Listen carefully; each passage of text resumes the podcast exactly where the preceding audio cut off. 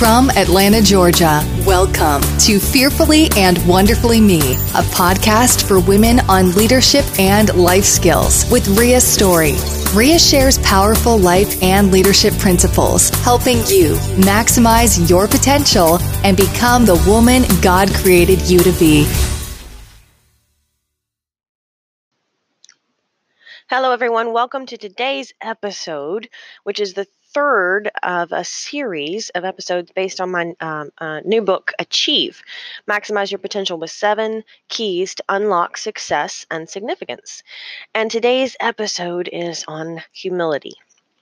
Now, uh, this is one of the things that humility is one of the things that often stand in the way of us reaching our potential because humility is often the difference between confidence and arrogance. And you know, when when we see someone who is confident, who has confidence, um, we're inspired by that person. We're influenced by that person. But when we see someone or meet someone that has arrogance, we resent that person. And so, humility can be the the fine line between respect and resentment when it comes to leadership and influence. So I think it's important to talk about. Now, they're really, I like to break humility down in four parts. The first part is number one, realizing that you're not any better than anyone else. We're all created um, perfectly imperfect, and, and we're not better than anyone else, certainly. And number two, realizing that you're not perfect or mistake proof, and everyone everyone already knows it. Now, the first part I, I kind of already touched on that, you know, humility is that fine line between confidence and arrogance.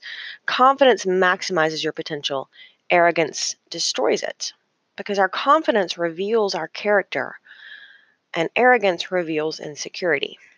Now, confidence is knowing that you can do something, but arrogance is boasting about your abilities. Arrogance is having kind of too much pride. And the first step really in overcoming that is is just acknowledging it and uh, and, and working to intentionally embrace humility as a bigger value in your life. It's not that you don't recognize your self-worth, but but you don't focus on it.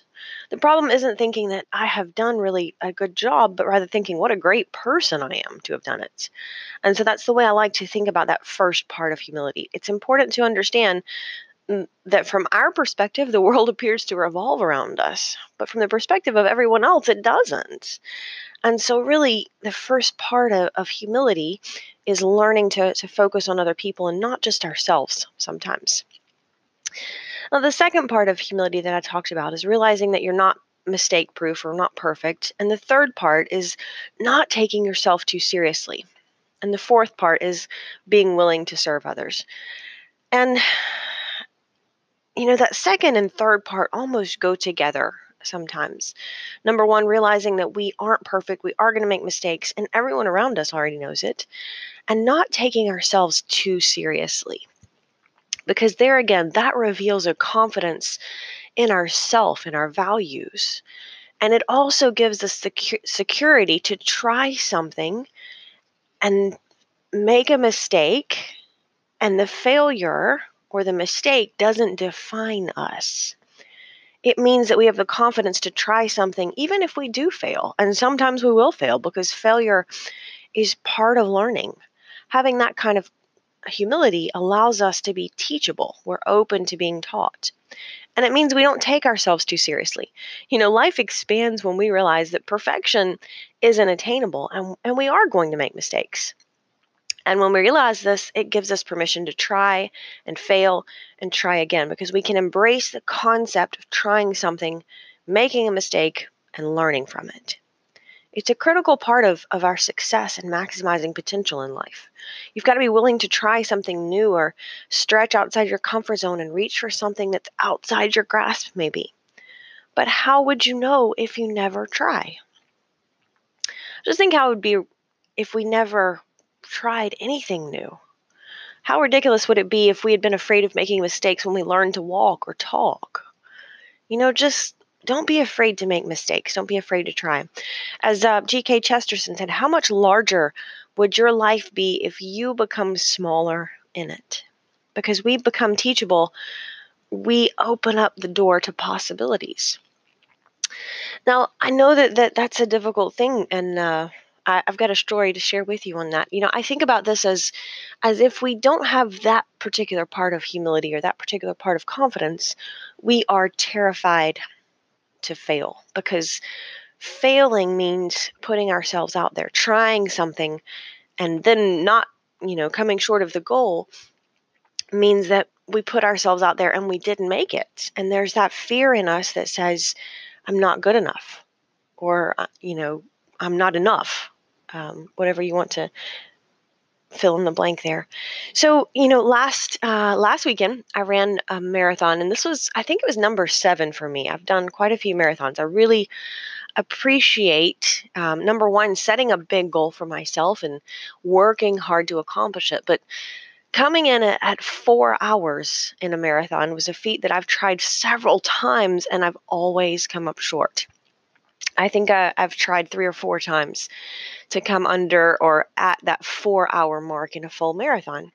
Uh, a marathon is 26 miles, so it's a pretty big goal. Number one, just to finish. You know, I'm always grateful just for the health and the strength to, to finish that kind of distance.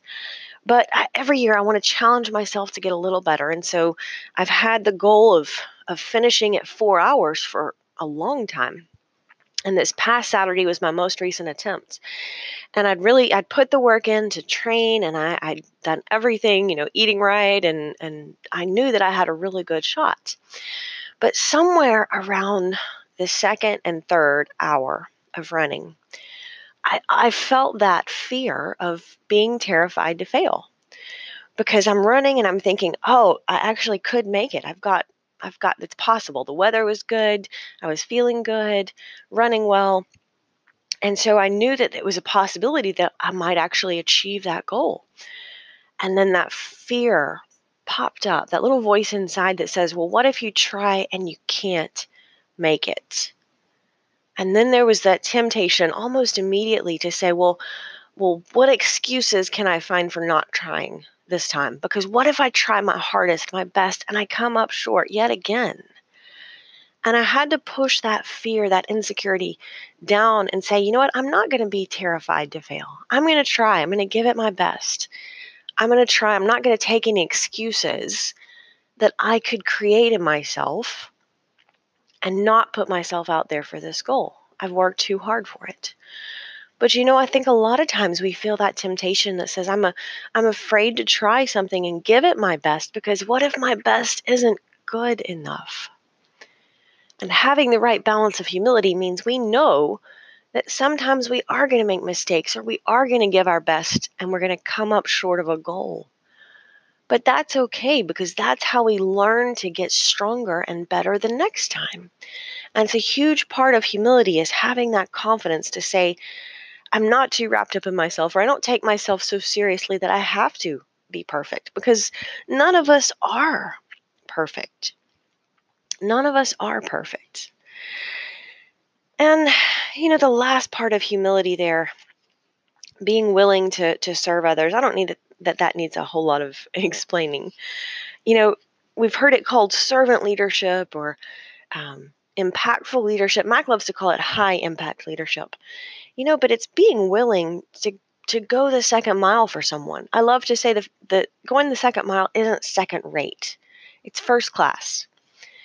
And most of us already know when we put others first, we get far more than they do. But we have to be willing to, to be humble enough to put somebody else first. Douglas Lawson said, We exist temporarily through what we take, but we live forever through what we give. You know, some people struggle with the concept of being selfless in their ability or their willingness to serve others because they expect other people around them to serve them.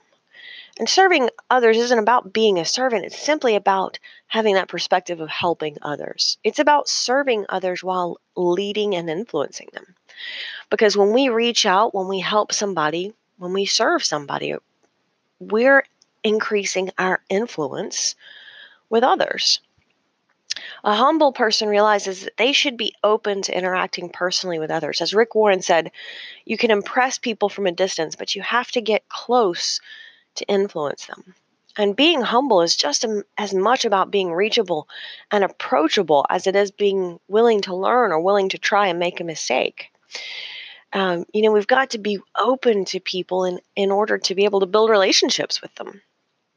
And we've got to have the confidence in our character to say, you know, doing something for someone else doesn't mean that I'm less than them or that I'm not as good as them but it means that I'm willing to reach out and do something for someone else. And that increases our, our influence every single time.